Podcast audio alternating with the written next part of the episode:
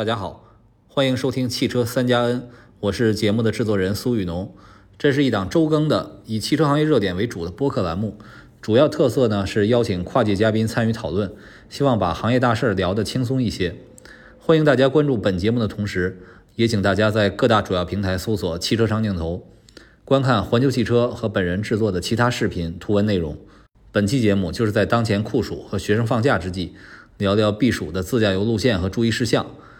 我们今天的主题可能不是那么文雅，叫做哪儿凉快哪儿待着去。其实这句话是有背后的贬义的，就是对对方很厌烦，很直白的表示不想和对方沟通。但是今天这句话要直接的理解，成为了我们在酷暑中挣扎的打工人们的心里话。我们今天邀请的嘉宾是非常资深的旅行作家廖佳老师，他是中国六大洲环球自驾第一人，从九十年代中期开始，累计行驶超过一百三十万公里，跑遍世界各地。我们今天呢，请廖佳老师讲讲暑期自驾游的路线选择和旅行心得。参与讨论的成员包括环球汽车总编辑苏雨农、汽车预言家总编辑张坤、环车人主理人、汽车商报执行总编辑夏天龙。以下是本期节目内容。今天咱们的主题叫做哪儿凉快哪儿待着去啊，这是一个我看苏老师说这是北京话，但我我还真不太确定是北京北京话，因为我们东北也说这个。哪儿凉快哪儿待着去，但是一一般不是好话，但是在这个夏天真是好话。所以说，我们就把这个话当成了今天的主题，也算是大家的一个心声。第二就是，呃，学校也开始逐渐的放暑假了嘛，很多家长啊、朋友啊带想带孩子们出去玩一玩，放松放松。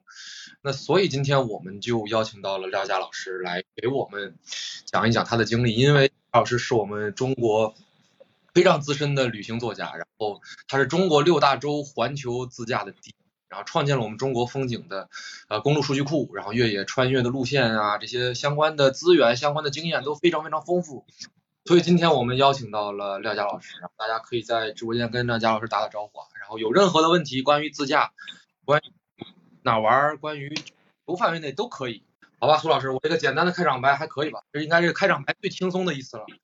对对对，咱们也别这个。你这开场没有把气氛降下来。呃，对，开场 确实热。咱们还得把这气氛带上去，这个气氛都热了。咱们咱们今天开场白没有国仇家恨，也没有这个呃行行业的焦虑啊，咱们就是这个我们我们我们三个人啊，我们三个人是歪歪一下。这个因为我跟廖佳老师也是老朋友了啊，但是但是咱们认识这十几年，您一直在路上，我们一直在办公室啊，这就是这个人生的人生的区别啊，所以。所以我们今天呢，其实也是也是付出了牺牲，因为我们请您一起来加个班儿，然后呢，我们在办公室里吹吹空调，然后也只能幻想一下如何在这个找凉快地方去玩儿。然后您呢，反正明天又要启程，所以那个今天就是好容易把您请来啊，给我们讲讲经验啊。我觉得我觉得今天还是以您为主哈，就是您也说一说这个哪儿凉快，哪儿比较凉快，您给大家介绍介绍呗，推荐推荐几条最最好的地方。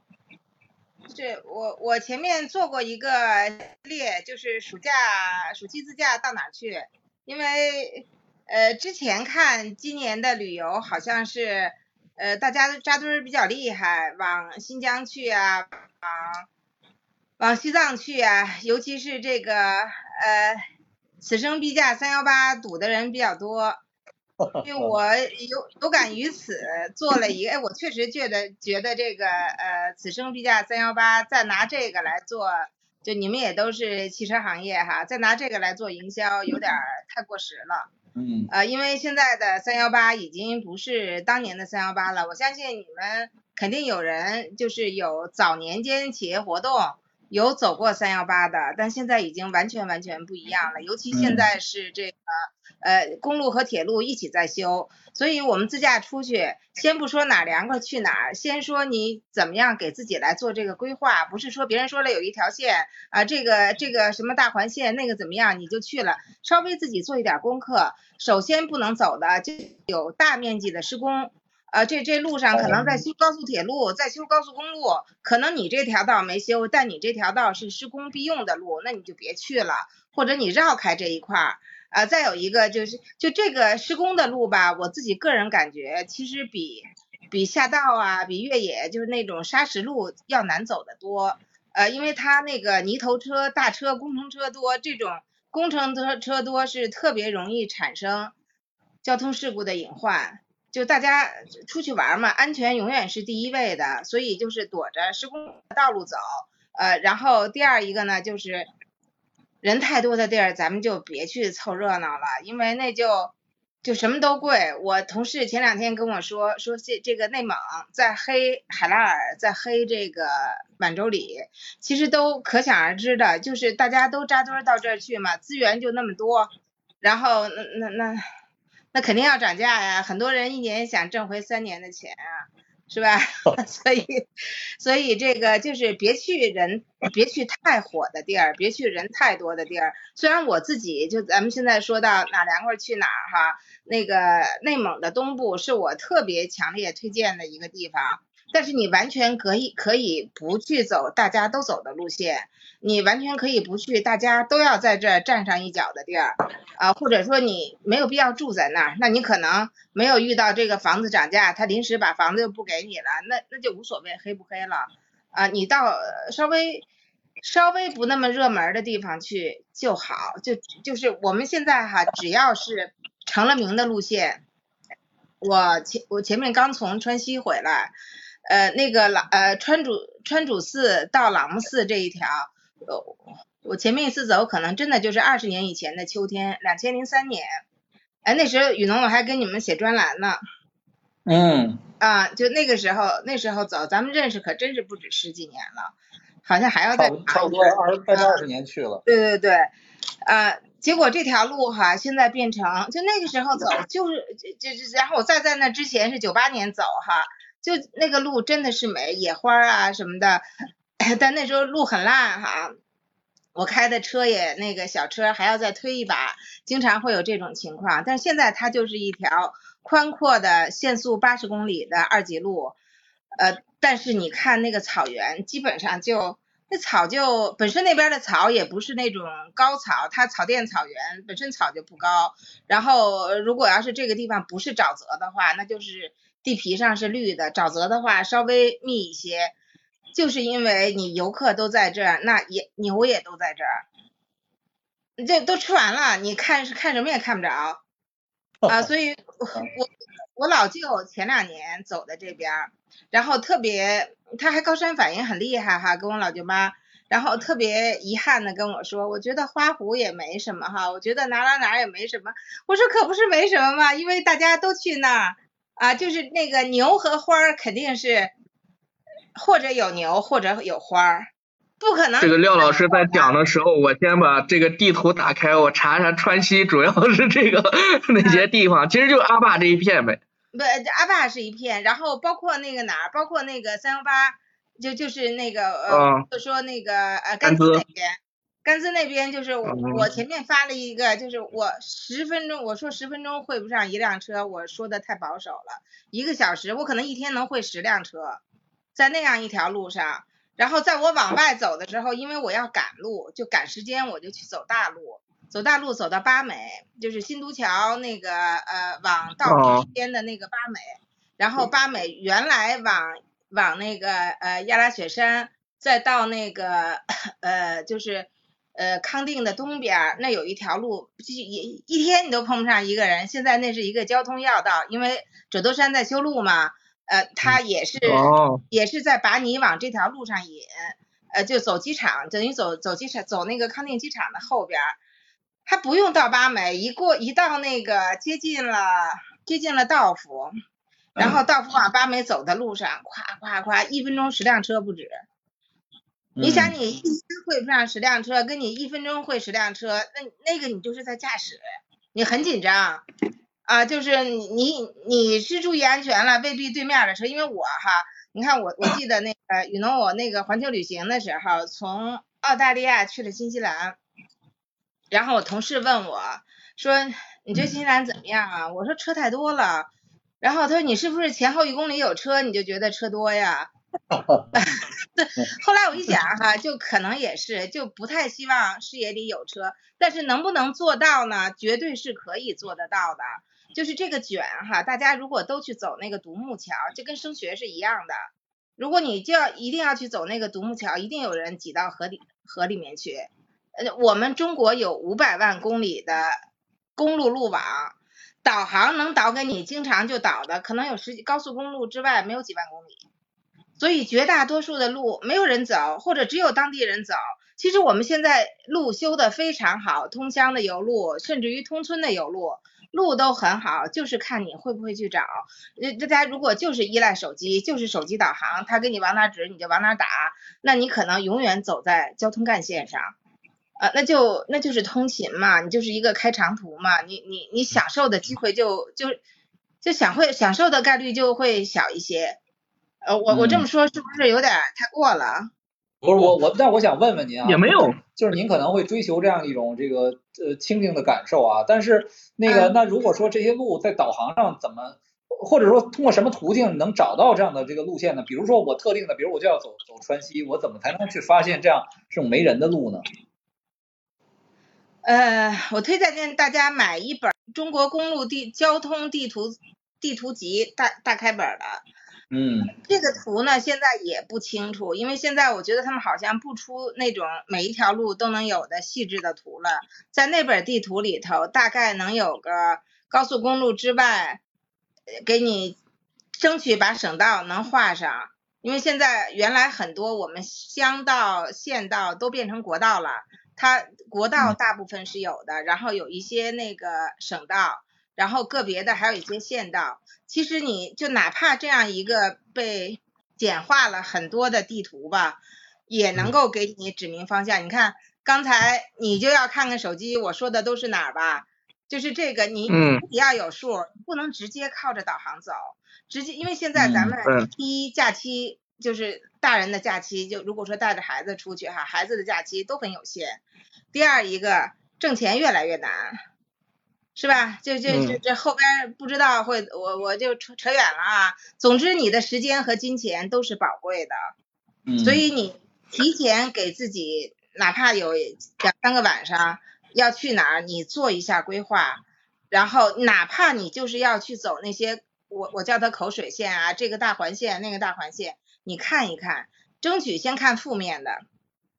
因为你现在各个平台上发的也都有嘛，我看有人在那个三幺八上也在那哭嚎，啊，就就就饿饿了多少个小时啊，什么这种，其实还是有。廖，这个廖老师说的，其实我特别有感触啊。就之前其实很多的时候啊，就是我我啊，我刚才讲了为数不多两次啊，就是有一次我就感触特别深，当时我们到那个内蒙那个靠近那个河北那个县叫多隆县。就是内蒙最最靠近那个和枫宁接壤那个县，然后当时我们从多隆去那个二连浩特，然后导航其实是直接让我们走从锡林郭勒穿过去。就是因为有高速嘛，从锡林郭勒，然后从锡林郭勒再到阿连浩特，因为阿连浩特本来就是锡林郭勒下面一个下面一个市嘛，然后是这样走。当时呢，我就在用手机导航，我看半天，我看半天，我说这可以从多隆，然后穿到正蓝旗，从正镶白旗一直穿到镶黄旗嘛。然后我就想，这几个县中间肯定它是有路的嘛。然后我我就我就我就反正一路就照着手机上面它标出来路，我就反正那么穿过去了。咱穿过去的时候就。特别漂亮的有一条这样的路，就是我还是现在拍的照片在手机里，就可能保啊，就咱们咱们京北张家张北有一条草原天路是吧？这是前几年火的，对，火到什么程度？你到张北下高速都下不下去，上高速上不了，下下不去，那条路就成停车场了。但实际上草原上都是这样的路，你只要避开大家都去的边上就是好的。但就到草原去，唯一有一点，呃，它是逐水草而居嘛，它它每年它放牧游牧，它是跟着水草走的。如果没有游客啊，现在跟着游客走，那个呃，只要这一年不是大旱，你去就没有问题。你像前面从一六一七一八这几年。基本上内蒙就连旱了三年，那三年我都不去。哦。啊，因为你那个牧民哈，他是靠草场生活的。就如果说你只到旅游旅游的景区去，就你你看特别鲜明的，你沿着那个二连浩特，因为二连浩特就是不是二连浩特，锡林锡林郭勒，你一进西锡林郭勒啊，西蒙每一个高速公路的那个。服务区里面都会有地图，告诉你穿越西蒙千里草原线是怎么走，有 A 线、B 线、C 线，你只要沿着 A 线、B 线、C 线去走，必定路边大那个草场的门口都会有一个严禁入内，违者重罚，都会有这样的大牌子，因为它架不住人多，你你去你把人草场霍霍，人今年羊牛羊吃什么是吧？就而且不好长了就，就就怕你祸害草场。但是你只要往深处稍微走一点儿，这个不用是我说或者谁说，因为草原的路就在那，你小车别进去了啊，你像个 SUV 什么的，一般都能进去。你你往往深处走一走，它有的时候是私人牧场，你只要不去压人家的草场，你沿着车辙走，人家不会难为你的。在正常降水年份啊，在正常降水年份，如果说今年干旱，你还非要去闯人家的私人牧私人牧场，然后你说我没压你的草场，我就走车辙了，那也没戏。啊，逮着一个是一个。我给你讲个笑话，就是前几年就一八年旱嘛，一七年一八年旱，那个在那个中蒙边境，辛巴尔虎又起，嗯，特别旱。书记和那个旗长下去视察，嗯，到草原里头去嘛，那你就走了人家牧民的路，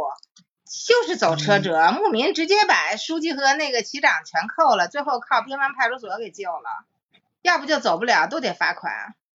所以，嗯所以在草，你如果说计划去草原，就不如果说今年，今年现在好了，前面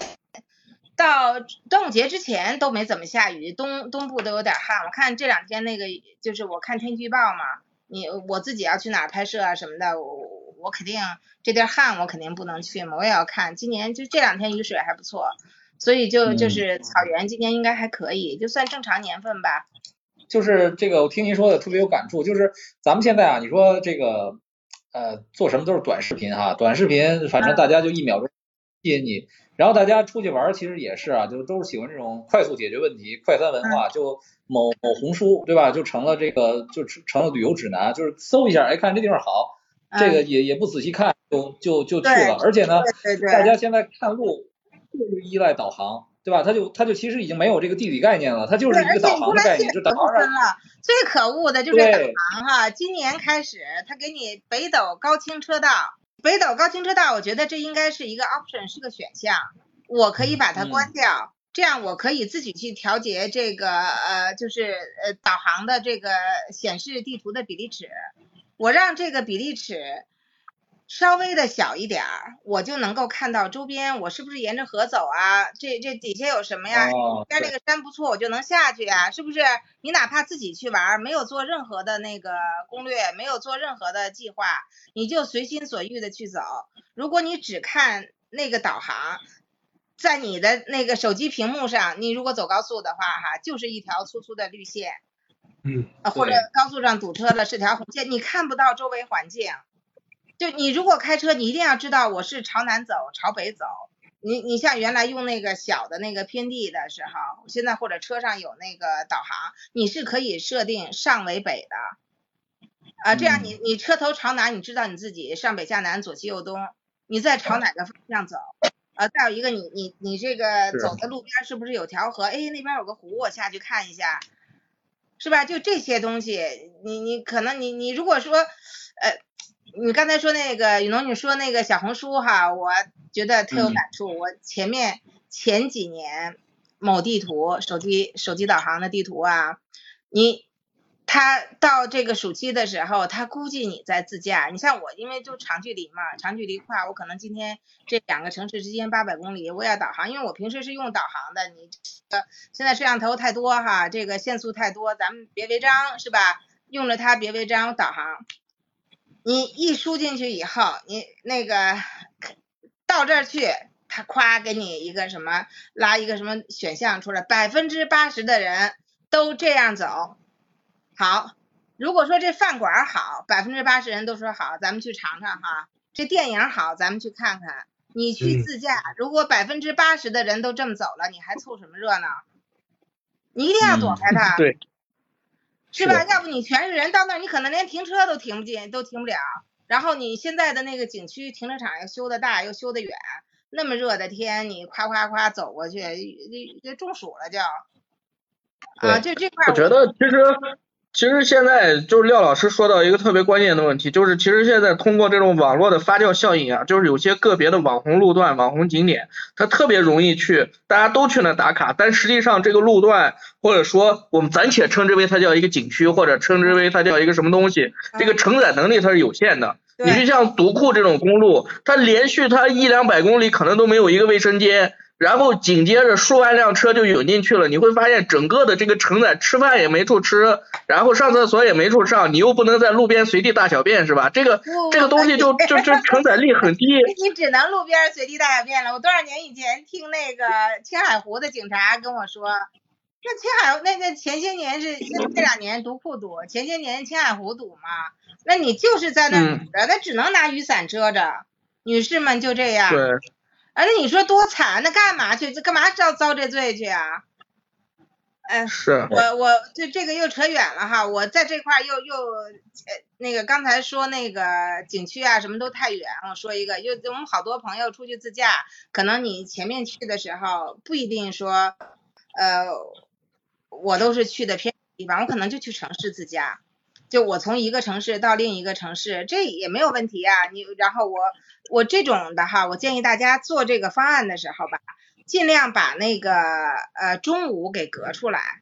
就中午你就到这个地方了，你就休息，凉快点再出去。嗯。呃，这是就是你你你，如果说你在做这个旅行计划的时候，能够把中午腾出来，那一家大小嘛，有的时候，或者你甚至于带着老人和孩子，在那个你就算车里有那个空调，那么做也是很消耗的。呃，我前面前两年我在那个新疆拍摄的时候，我就每天中午我早上五点就出去了，当然你没必要像我这么早哈，五点出去了。八点多太阳一起来，一开始烤我就回去睡觉，到下午五点我又出去了，六点北京时间可能六点六点七点我出去，他到十点才才天黑呢，啊就就是我我什么意思哈，就是你把那个中午的时间尽量休息，如果你能够说中午我就到地儿，今天我就住这儿，那你就先住进去，呃凉快一点再出去，就不要把最热的时间就是人在外面走。就就在做计划的时候这样做，对，反正就就会感觉要好一些吧，没有那么辛苦。是，这是一个特别好的建议啊！就正好我就这个问题想问问您，就是说，比如咱们现在这个自驾游啊，好多都是带着小孩去，带着小孩长长见识。那这样的话呢，考虑到孩子的这个生活呢，那就得要多更注意安全，更注意一些生活的呃保障。就是就您的经验来看，因为刚才您也说了，您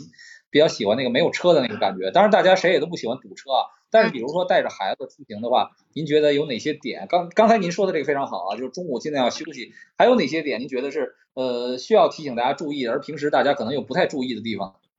我我曾经给我同事建议过，但是我同事没采纳。啊，就是我觉得如果带着孩子出去，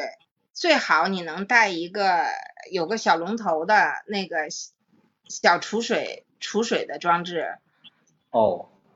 就是你你你，比如说你哪怕四升五升，弄一个小的那个给孩子能够随时洗手的地儿，因为你车上要吃东西啊，你光靠那个免洗的，光靠那个酒精的是不行的。然后你为这个上服务区去挤一趟，我觉得都不值当。就小地儿带点水，然后还有车上装的水哈，因为可能觉得这个东西占地儿，但是其实车上装那个，嗯。咱们就说那车上装东西啊，就我从来不带五百毫升的水，就那一箱一箱的水。咱们在家里无所谓，你车里放放一箱水，拿出来就喝了。但是你出门的话，最好带那个大瓶装的，然后大家分着喝，就你不会为这个为为为这箱水去占很多的地儿。你八瓶八瓶水占那么大一面积，那四升的就这么点儿。啊，就是这个，就是就是在装行李的时候，然后你腾，我觉得应该要有那个，要有一个洗手的活水，就就不是活水了，就是那个你要备着水，啊，这样你随时停下来洗手，因为尤其如果你到西北去，不是那么容易的，啊，你说哪儿都有水，甚至于服务区都不一定有，哦，即使是夏天，啊，就而且有的服务区也挺有辱斯文的，那你去它干嘛呢？都是很很很实在的建议啊。就是另外这个咱们咱们也是回到主题啊，就是比如说啊呃现在七月份啊七月初，比如七月中七月下旬要出要出门要出去玩儿，您觉得现在这个阶段国内有哪些地方是比较就比较值得去啊？就是从从凉爽的角度讲啊，避暑的角度讲，从哪儿哪些哪些区域最值得去啊？东北，啊呃，东北，但是我觉得东北更好，可能是在八月份。为嗯什么哈？因为东北的那就我爱吃嘛，东北那个它东西种的晚，然后那些瓜果蔬菜呀、什么的，就好多那个好吃的菜，像什么金钩豆角啊什么这些，它到八月份才下来嗯啊，所以我觉得那个东北可能八月份更好一点儿。然后草原是真的是七月份最美，尤其是七月中旬，七月中旬前后吧。你像金莲川，在这那你去多伦是吧？那个多伦的金莲川，那那是元朝皇帝他的那个呃，就是夏季的行在在那边儿，每年上那儿避暑去。到多伦去，那金莲川是这样，就不光是在多伦，在整个内蒙的草原上，在察哈尔，从多伦开始吧，一直到那个，一直到锡林浩特那那那个纬度，一直过来到大兴安岭的那个余脉这一块，它都是长金莲花的时候，就大概有个十几天。然后你这是在那个河谷地，在山下，在山上就是雪绒花，呃，在两千米、一千八九百米以上，那个雪绒花就会开。啊，那这个可能愿意越野的朋友，你就可以去看看。但是你一旦过了，到了八月份哈，那个花就会老一些，就它可能后面再开的花哈没有那么艳丽，所以我觉得草原上可能更适合七月份去，然后东北可能八月份，但是所有高海拔的地方，你就包括我们火炉在重庆，在武汉，在他们中间实际上是有一千七八百米的地方。就我去年是七月份去，都得盖被子，啊，就它真的是凉快，到晚上它就十几度。啊，像前面那个前前天我在南岭认识的那个朋友打电话了，我说你们那儿现在多少度啊？他说反正晚上得盖被子。啊，就是往海拔高的地儿走，大家可能就是说到夏天愿意到那个海滨去度假，那没有问题，那就是度假，你找个好的酒店，这个就我觉得那个酒店得凉快，然后海边儿可能早晚凉快点儿吧，就大家也都不愿意晒着。啊，我我是建议往往海拔，我说的海拔高不是说上高上青藏高原哈，就是往海拔比较高的地儿。啊，你像我自己个人，我是上了三千四，基本上就要三千三、三千四，我基本上就要高反了，就是这这保证我自己舒适吧。你你包括那个伊犁的草原啊，包括北疆啊，都是可以的。嗯，其实就是我们就是去这个什么哈，就是去这最火最火的地儿，大家也都是追着那一块儿，比如像你说独库公路，大家也都追着独库公路，然后这两年又火的什么唐布拉百里画廊。就是火了三年了吧，两、嗯三年啊。就是有一点啊，就是这个草原确实这两天特别美啊，但是啊还是要提醒大家，还是随车要带块抹布啊。这个夜间有时候这个虫子太多了。那那车车就跟花布似的啊，对。对，然后晚上就像我经常戴个眼镜，我那个玻璃就看不清了，已经。那个什么好啊、就是咱们呃。这这这前面防疫嘛，你带那么多那个酒精纸啊，那酒精擦好，带抹布擦都不一定，就越擦越花。那您说的这个，比如说这个高海拔啊，就相对相对高一点啊，比如对，就这个一千广东、一千五广西、以上云贵，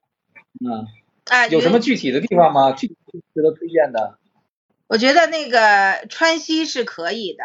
就川西有一些嗯海拔没有那么高的地方，就哪怕就算上了三千三、三千三、三千四以上啊，就是很多人会高反的，嗯、吸点氧也没有问题。然后呃，西藏呢，其实也是七月份特别美，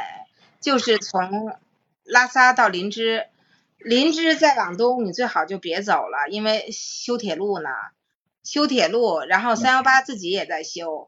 呃，就就是你一天到晚就跟那错车啊，然后跟那排队等着，都是泥头车。但是林芝到拉萨之间，这还是好走的。然后滇西呢，我原来没有推荐，其实滇西也是也夏天也相对要凉快嘛，而且七八月份各种蘑菇就开始出来了。哎，我一说就说吃去了啊，这个没关系，就我觉得您说吃更好啊。啊，就这个这个季节，你就你，因为今年那个滇西之前是大旱，但是六月份以后它下了几场大雨，我估计这个旱情就已经缓解了。有雨就有蘑菇，啊，你就可以去，你像像滇西特有的那个呃鸡枞，你到到了七八月份，大家就那个院子里支大锅，然后去炸那个鸡枞，你要能碰上哈，你就买一瓶儿，那拌面拌饭什么都特别好。啊，我本来想着，我是想去年我去到那支大锅，我自己多炸点儿，结果去年哪儿也没去成，今年我估计也没时间啊，就只能买别人炸的了。滇西反正也有个特别火的那个，就是大理、丽江，然后香格里拉，直接就又进藏了我。的地儿哈都有小道，你就就是是我们现在就说的是，就是如果你能够在空打空间差，别人都去的地儿你不去，这是最好的。但是你还是要去那个地方啊，那你可以打时间差，就比如说你跟别人出来的时间不一样，或者你看一下地图，就像你说的。啊，从那个多伦到吉宁去，呃，到那个呃呃二连好走。啊，二连是不是有其他的路可以走？啊，嗯你你看一下地图，不是说就导航给你的那一条路。现在有一个好呢哈，就是这个导航吧，它会给你三个选择。啊，那你看看都是三个什么样的选择？还有一个办法，你就一小段儿一小段的导，你用骑行导骑行，别导开车。嗯，导骑行的时候，他有的更多可能他给你导到小道上去，然后你看看那个小道，就是我们现在国内的路哈，只要不是在施工，不是在修路，然后它不是说那种呃深呃深切峡谷特别危险，都可以走，就反而小路你嗯看着可能窄一点儿，但是那个呃没有那么多车，其实我自己觉得安全性并不低啊。当然，这车路要完善，你要这个所有的安全哈，就你这个不管你开什么车，跟驾驶的人的能力也是有很大的关系。我就是一个那个呃新手，那个我第一去第一次去自驾，那你可能还真的就是要走大家都走的那个路，这样就是路上的保障要多一些。那个呃警察啊什么的，可能在那维持秩序的也比较多。你遇到困难可以那个要就是找人帮忙。如果走到偏的地方去，就不好办了。啊、就是新手就别那个什么，就就别逞能。呃，但是那个就是还是就是那句话哈，你你再好的车，你就包括越野啊什么的，嗯、你能车好，你的能力到不到？然后你的能力强，这个车行不行？就都别到极限就行了。就咱们就是去玩儿嘛，是吧？然后我我也有一些那个书，大家可以去看，就就是反正我一般都是发应季的路书。嗯我，看您呃总共行驶里程超过了一百三十万公里，这样的话平均起来每每年得开个五六万公里吧，差不多得是这个量级吧。我九六年拿照到现在差不多吧，啊，就平均下来是啊，去年就没怎么开嘛。您您早先就比如说开陆巡啊比较多，现在我看您有时候这个自驾游也开 MPV 哈，就是您自己对这个用车的这个观念是是怎么样的呢？用什么觉得什么样的车更适合您的这个出行的方式呢？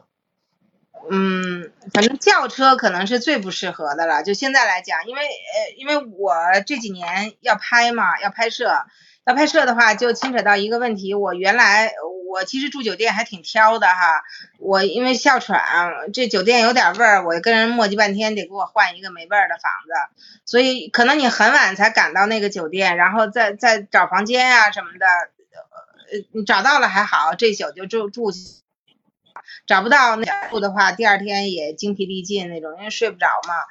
所以我这些年，我从一八年开始就，其实我最早从一一年开始就试图住在车上，一直就住的不舒服。但这几年我就把车呃改成床车以后，就好得多了。好多人问我，你为什么不开房车？房车是旅居的，它不是旅行的。就我能够，就就我陆巡能够到的地儿，有一大半儿房车是过不去的。啊，就是我从工作角度来讲，因为我在做这个中国风景公路数据库嘛。呃，还有呢，就是呃，我二零二零年 因为北京的指标就不不买就不行了哈，赶着那个指标买了一个 MPV。但是我没想到，我非常喜欢 MPV 出行，现在，因为就是住的舒服、舒适，再有一个省油。陆巡就尤其我这个陆巡还是四 AT 的啊，那相当耗油的啊，就就就只有从高海拔往低海拔走，然后八十公里限速，这时候能到九个油。啊，那其他你如果说上山，可能三十个都有，三十个都会有的。你以目前的这个油价，就确实有点吃不消。所以我现在给我这车分工呢，就是呃，到温柔乡、繁华地我就开 MPV 走，就基本上铺装公路我就开 MPV。然后如果是像到需要下道多，然后要越野的地方，我开陆巡。啊，所以下面出行是要开陆巡，因为我要去内蒙嘛。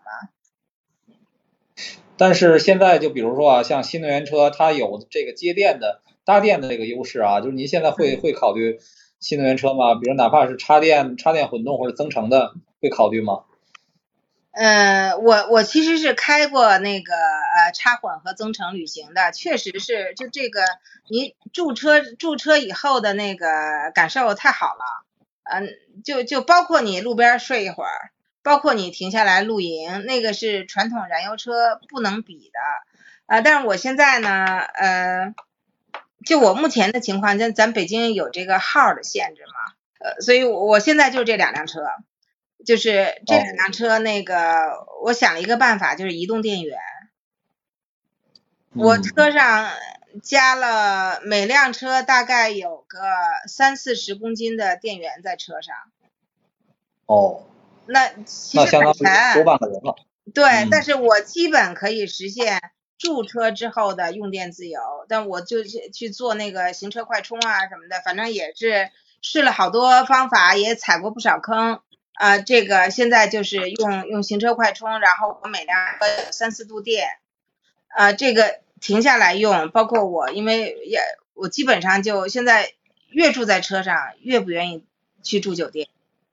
就就变成你，就是你所有的行李不是按住酒店那种方式去放，而是你车就是个家，你你那么去放，然后你要想住个酒店得搬十来次那种，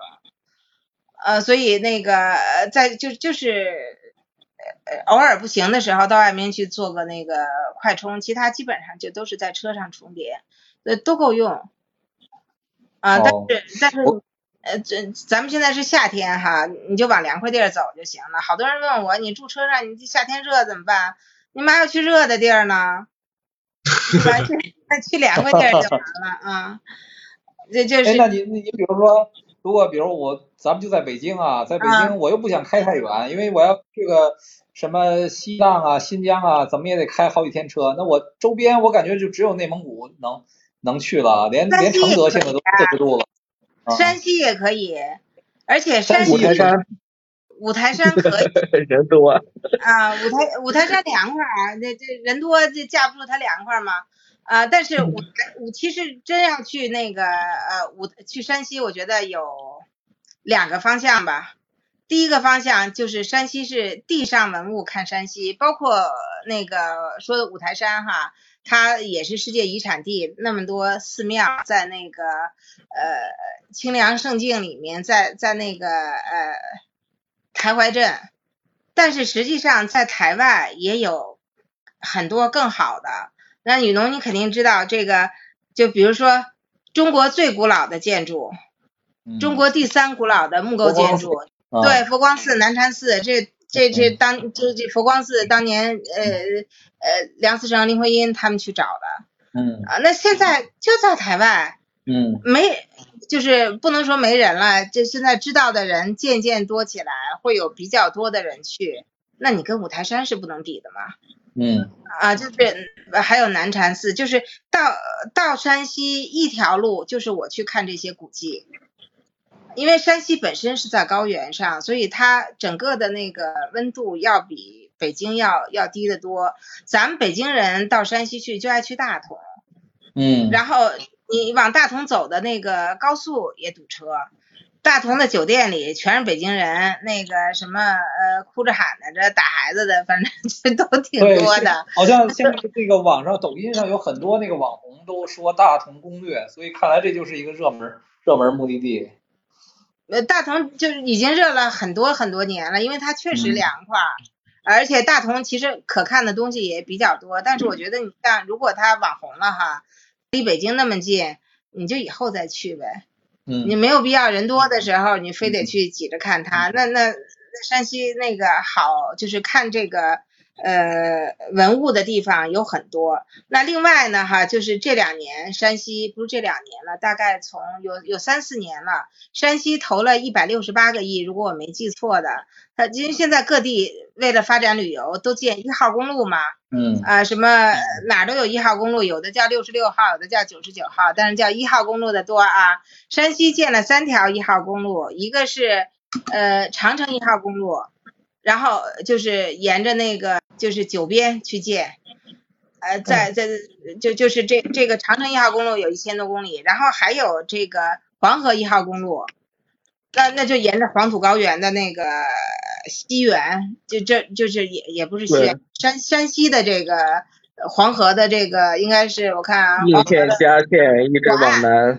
啊一直走，然后后面接上就是太行一号公路，一直过了五台山就跟这个呃长城一号公路连上了。这这三条路它真的修了很长时间，我就是它修好一段，我可能凑上时间我就去看，就我就去看一段，修的还是不错的。而且现在连基本上，呃，我六月份看的时候只有一段，还没有一小段，说接近完工了。那暑假就都都完了。你真走下来，没有半个月都就是你慢慢走，因为它不光是那个呃自然风光，它可能沿途或者你岔出去一点儿，也会有一些那个古迹，呃，而且这些古迹可能好多是没有名儿的。就这三条路串起来的，中间除了一大同，基本上都是没名儿的。嗯，啊、就没没名的地儿就好，现在很好。呃我我后面从内蒙回来，我还要把这个三千公里走一遍。这个山西啊，确实是特别让人让人羡慕啊，不光是说，我那个杜老师，我插句话啊，嗯就这个山西有很多县啊、这个还真是特别有意思。就是我之前去过一个叫山西永和县，就不是那个永和豆浆的永和，跟永和那俩字，但不是跟那个没啥关系。那个县当时我是一一七年去的时候，整个县城没有超过三层的楼。当时我都我都我都惊呆了，我说这中国这改革开放三十年，怎么还会有这么一个县？不是说人群啊，但是人家那个就整个县城很质朴，就是那种感觉。然后他翻过县就是那个陕西的那个延川县，呃，翻过黄河就是陕西的延川县。反正当时山西，然后后来又去什么，反正都热门的什么乔家大院呀，还有什么这些民谣这些热门的一些地方，反正最后走了一圈，发现山西真的是很有特色的一个省。你你知道吧？这个山西哈，咱们现在就说到你说这乔家大院儿哈，咱们就讲嗯，山西的好东西太多了。中国那个元代以前的建筑，就是留遗存的那个建筑遗存，百分之八十嗯是在山西。但是山西的这个旅游推广呢，他不告诉你这些。啊，就你要去查，大家如果想查这个，就到山西省文物局的网站，它有那个全国重点文物保护单位，你到那儿去查，那个名单什么都有，你再一个一个，这工作量比较大哈。但是他给你推荐的是什么呢？就你在好比说有一个明清建筑，要是在华东，老早就是全国重点文物保护单位了。这个全国重点文物保保护单位保护的是不可移动的文化遗产，一般指的就是嗯就指一个物业，就是这地上一个房子或者是什么的啊。呃，这在山西可能得第六批以后，得是质量特别好的才能进来，然后第七批的就才能有，因为之前前面到四批以前的极少有明清的，送的都排不上，你就别不要说那个哇明清的了，所以那个在山西哈，就是有好多特别特别古老的建筑，呃，就是有这个遗存，现在也保护的还不错。但是他不把这些作为宣传的重点让你去，他就想你去王家大院、乔家大院、平遥就够了。啊，就是那些地儿就属于是卷的地儿、网红的地儿。啊，这其实就是咱们就说在那个平遥边上有镇国寺，镇国寺是五代的。我们全国五代的建筑一共就只有七七个。那镇国寺是一个，那去那的人就少得多，所以你即使去那些网红的地方，你也可以往边上走一走啊。然后它边上还有一个双林寺，我也推荐大家去。这双林寺是那个是明代的哈，但是它那个雕塑是真棒啊，可以去看一下。像这些地儿，绝大多数游客就都不会去了啊，即使是它在一个特门特别热门的地方，你你都可以去。然后就山西好多那个县城里头。它有一个县叫灵川县，灵川县的周边全是文物。平顺，平顺在山西最穷的，最穷的县全是文物。你像有一条就是卓漳河连着红旗渠的那个峡谷，那个峡谷现在基本上好像也给划到了呃这个长城一号线，就它也有一小段是在长城一号线里头，那个峡谷里头。有五代的，还有一个六朝古寺，一个叫龙门寺的。呃，唯一的遗憾就是那条路，呃，我我这两年没走啊，前两年那条路是山西到呃河南玉梅的路，就是修路的修路的路不能走，运煤的路不能走，然后特别烂的路，你那车车车况盯不住的路不能走。呃，所以那个我后面再看一下，我再走那个呃，他那三个一号路的时候，我看一下，到时候我也会告诉大家。啊，就是就是，但是就是县城里面都好都好多好玩的东西，呃，进城周边有很多有意思的，你就可以住在进城，然后你你白天往往东走走是一些，往西走走是一些。进城附近哈，我一说这个，我想起来，就就咱们就哪怕去哪玩哈，随便就推荐一个。就是皇城相府，好多人都知道吧？就是说康熙皇帝的老师，他家的那个房子叫陈廷敬的那个家哈，嗯，对，在盐，对对对，在盐城，在阳城县，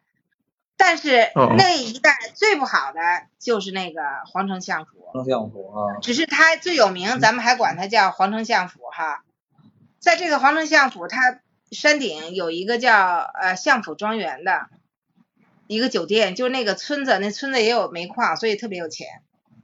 再加上这么一个那个呃摇钱树景区哈，就村子还是很有钱的。你到山顶去住那个呃相府庄园，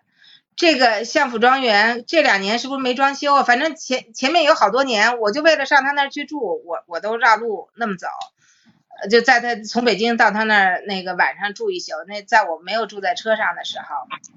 然后他那个庄园的那个餐也好，就就咱们如果就是都是北方人哈，到那儿去吃一定会觉得吃的很舒服的。那那做饭做的也好。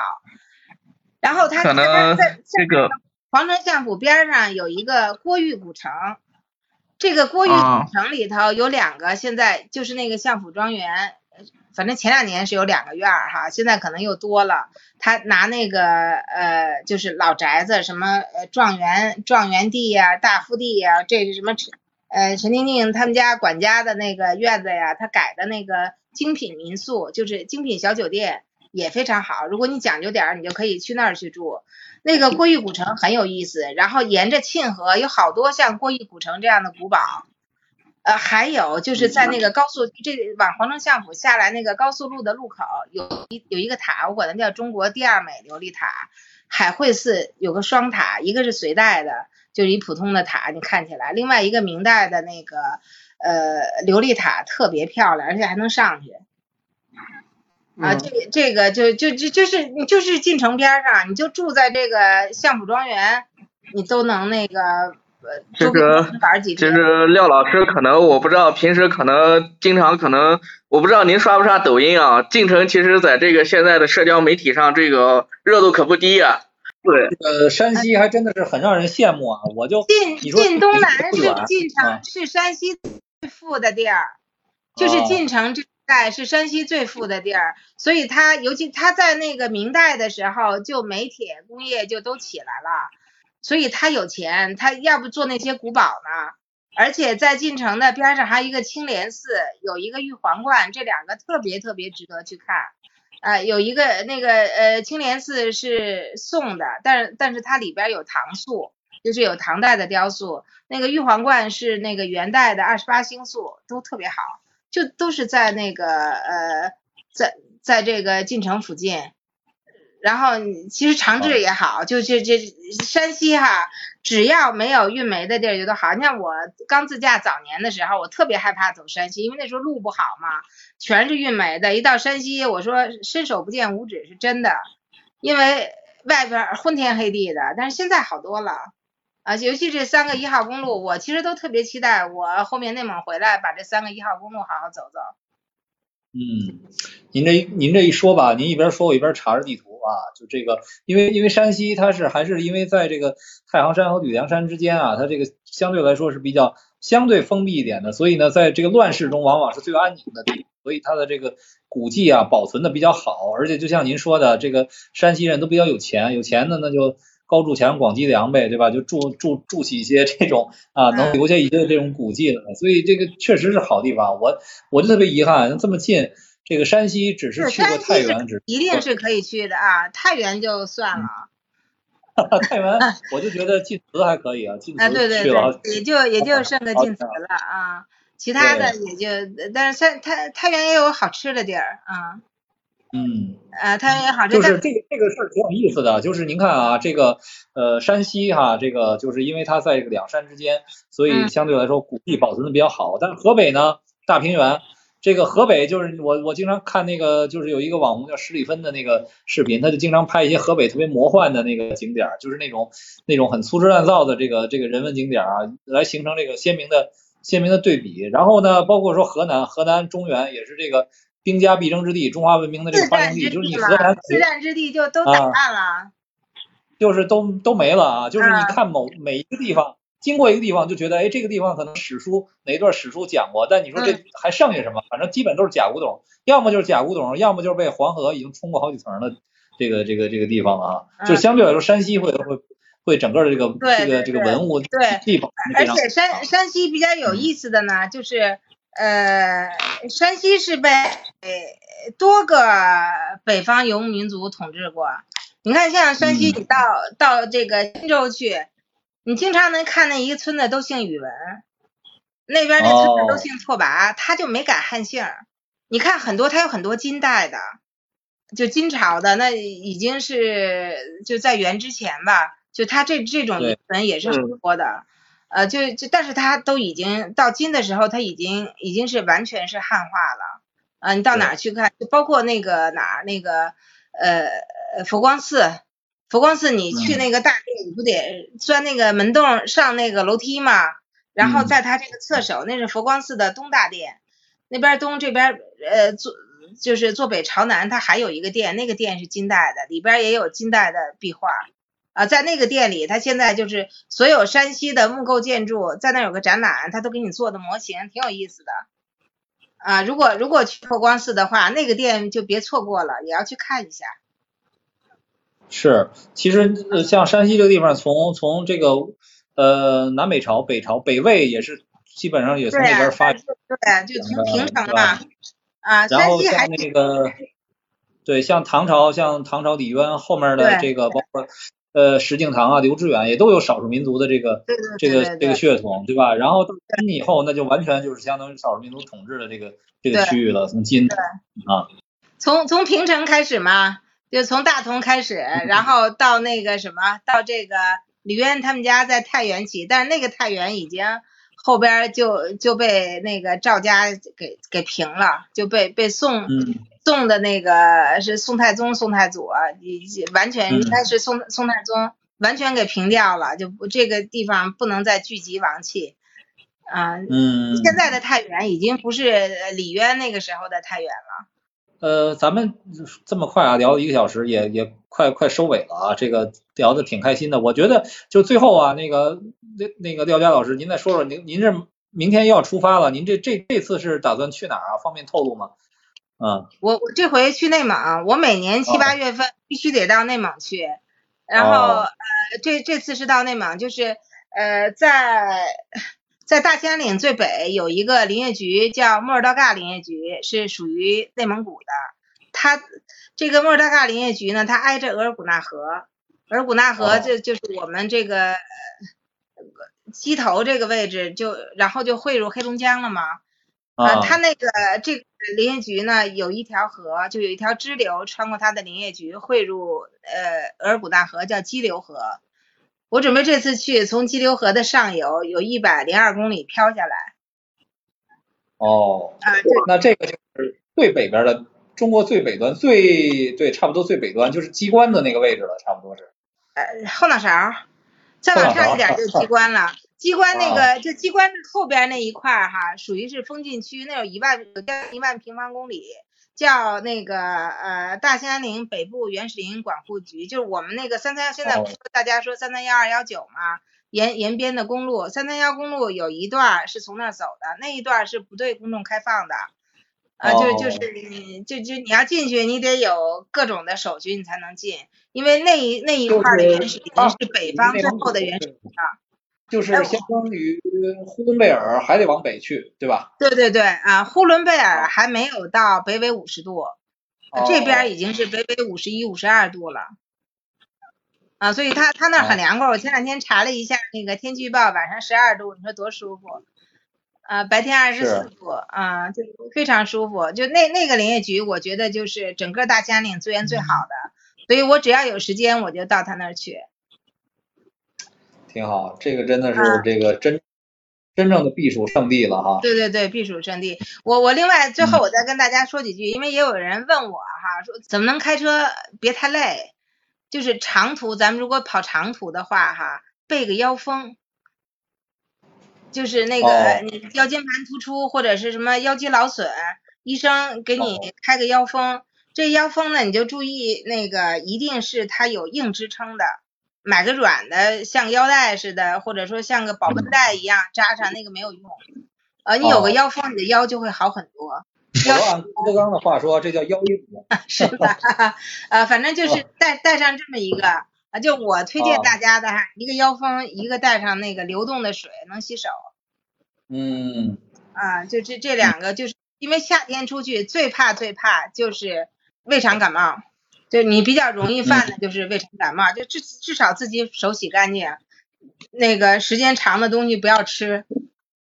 嗯。啊，就别忽冷忽热，尤其孩子别忽冷忽热的就好。嗯，那我我最后我也稍微总结一下啊，就是嗯。今天这个其实一个小时的时间啊，这个其实呃远远不能说的非常细啊，咱们只是大概大概讲了讲，但是我觉得也可以提炼出这个廖佳老师讲的几个要点啊。一个呢就是这个咱们说哪儿凉快上哪儿待着去，那现在的这个夏天其实就是往这个海拔稍微高一点的啊，是山区啊进山。呃，或者纬度稍微高点儿的，对，这是嗯这是一第一。第二个呢，那就是不要这个随波逐流，不要只看网红的这个攻略啊，还是要这个呃勇于下道啊，勇于去找一找相对来说这个不在导航上那个明确提示的这种这种路线和地点啊，这是这是一个。第三个呢，就是这个呃带孩子出去叫，当然注意安全，注意安全，注意卫生是吧？包括像水，包括像防疲劳，包括像像中午啊，中午天气过于炎热的时候，避免长时间的这个驾驶，能休息尽量休息啊，保持好的一个旅途的这个节奏。第四个呢，就是说，即使是我们身边的呃，像北京周边啊，其实除了内蒙古之外，也也有像山西这种啊，人文荟萃，然后呢，也相对来说会凉爽一点，也有也有很多驾驶乐趣的这个这个地方啊。另外，我也觉得就是说，其实现在啊，刚才廖老师也提到了，咱们这个整个的公路啊，这个基础设施是越来越好，越来越好呢。其实不只是说像这个呃公路条件，也包括像尤其是像南方哈、就是江南一带、江浙一带这个高速公路服务区啊，也是建建的越来越好。所以呢，其实这个咱们之前的直播中也聊过啊，像像我们经常提到的这个阳澄湖服务区啊，等等等等，其实也是这个旅途中休闲的一个好的好的场景啊，这个美食啊、休息啊，能能够结合在一起。我觉得其实大家出去玩嘛，不是为了赶路，不是为了去复述啊，别人已经写好的一个攻略，对吧？是在安全舒适的这个前提下啊，呃，这个找到自己所爱的东西，无论你是喜欢美食，你还是喜欢景点儿，你还是喜欢一种悠闲的感受，对吧？大家要要要去体会这种东西，而且更重要的一点呢，就是说，呃，我们借助于像导航这样的先进的呃设设备、先进的软件，我们能够呃有一些便捷的这种查询也好，能够找到一些快捷的路径也好。但是其实我们走，我们不是去印证那个导航给你显示的全绿的路线，而是说我们要看周边它的这个历史地理，看它的人文，看它为什么这个地方。您比如说咱们刚才说了半天，说到山西，为什么山西会有这么多的古迹？为什么？呃，有像应县木塔，有像南禅寺、佛光寺，有像这个永乐宫啊这样的人文的东西，为什么会出现在这个地方，对吧？所以更多的要从它周边的地理，它的中国的这个几千年的历史啊，横纵不同不同的维度去看，这样我觉得咱们对，这样这么去看很有，就是发掘旅行之外的乐趣。对对对啊，然后我我最后再再说一个，雨雨雨农，你刚才总结完了哈。嗯嗯啊，我最后再说一个，大家在做自己的旅行计划的时候，打出一天的富裕来，因为路上可能会有这个意外啊，怎么样？你如果你纯赶纯赶，使劲要赶的时候，就很容易有意外发生。所以你打出一天的富裕来，给自己一点那个，呃，这我自己也是有有切身体会的。呃，我凡是要赶的时候，就会。呃，这儿或那儿出点小事儿，啊，你就不要太急啊，就别给自己不要玩命赶路，钱不要上的太满，每天打点富裕。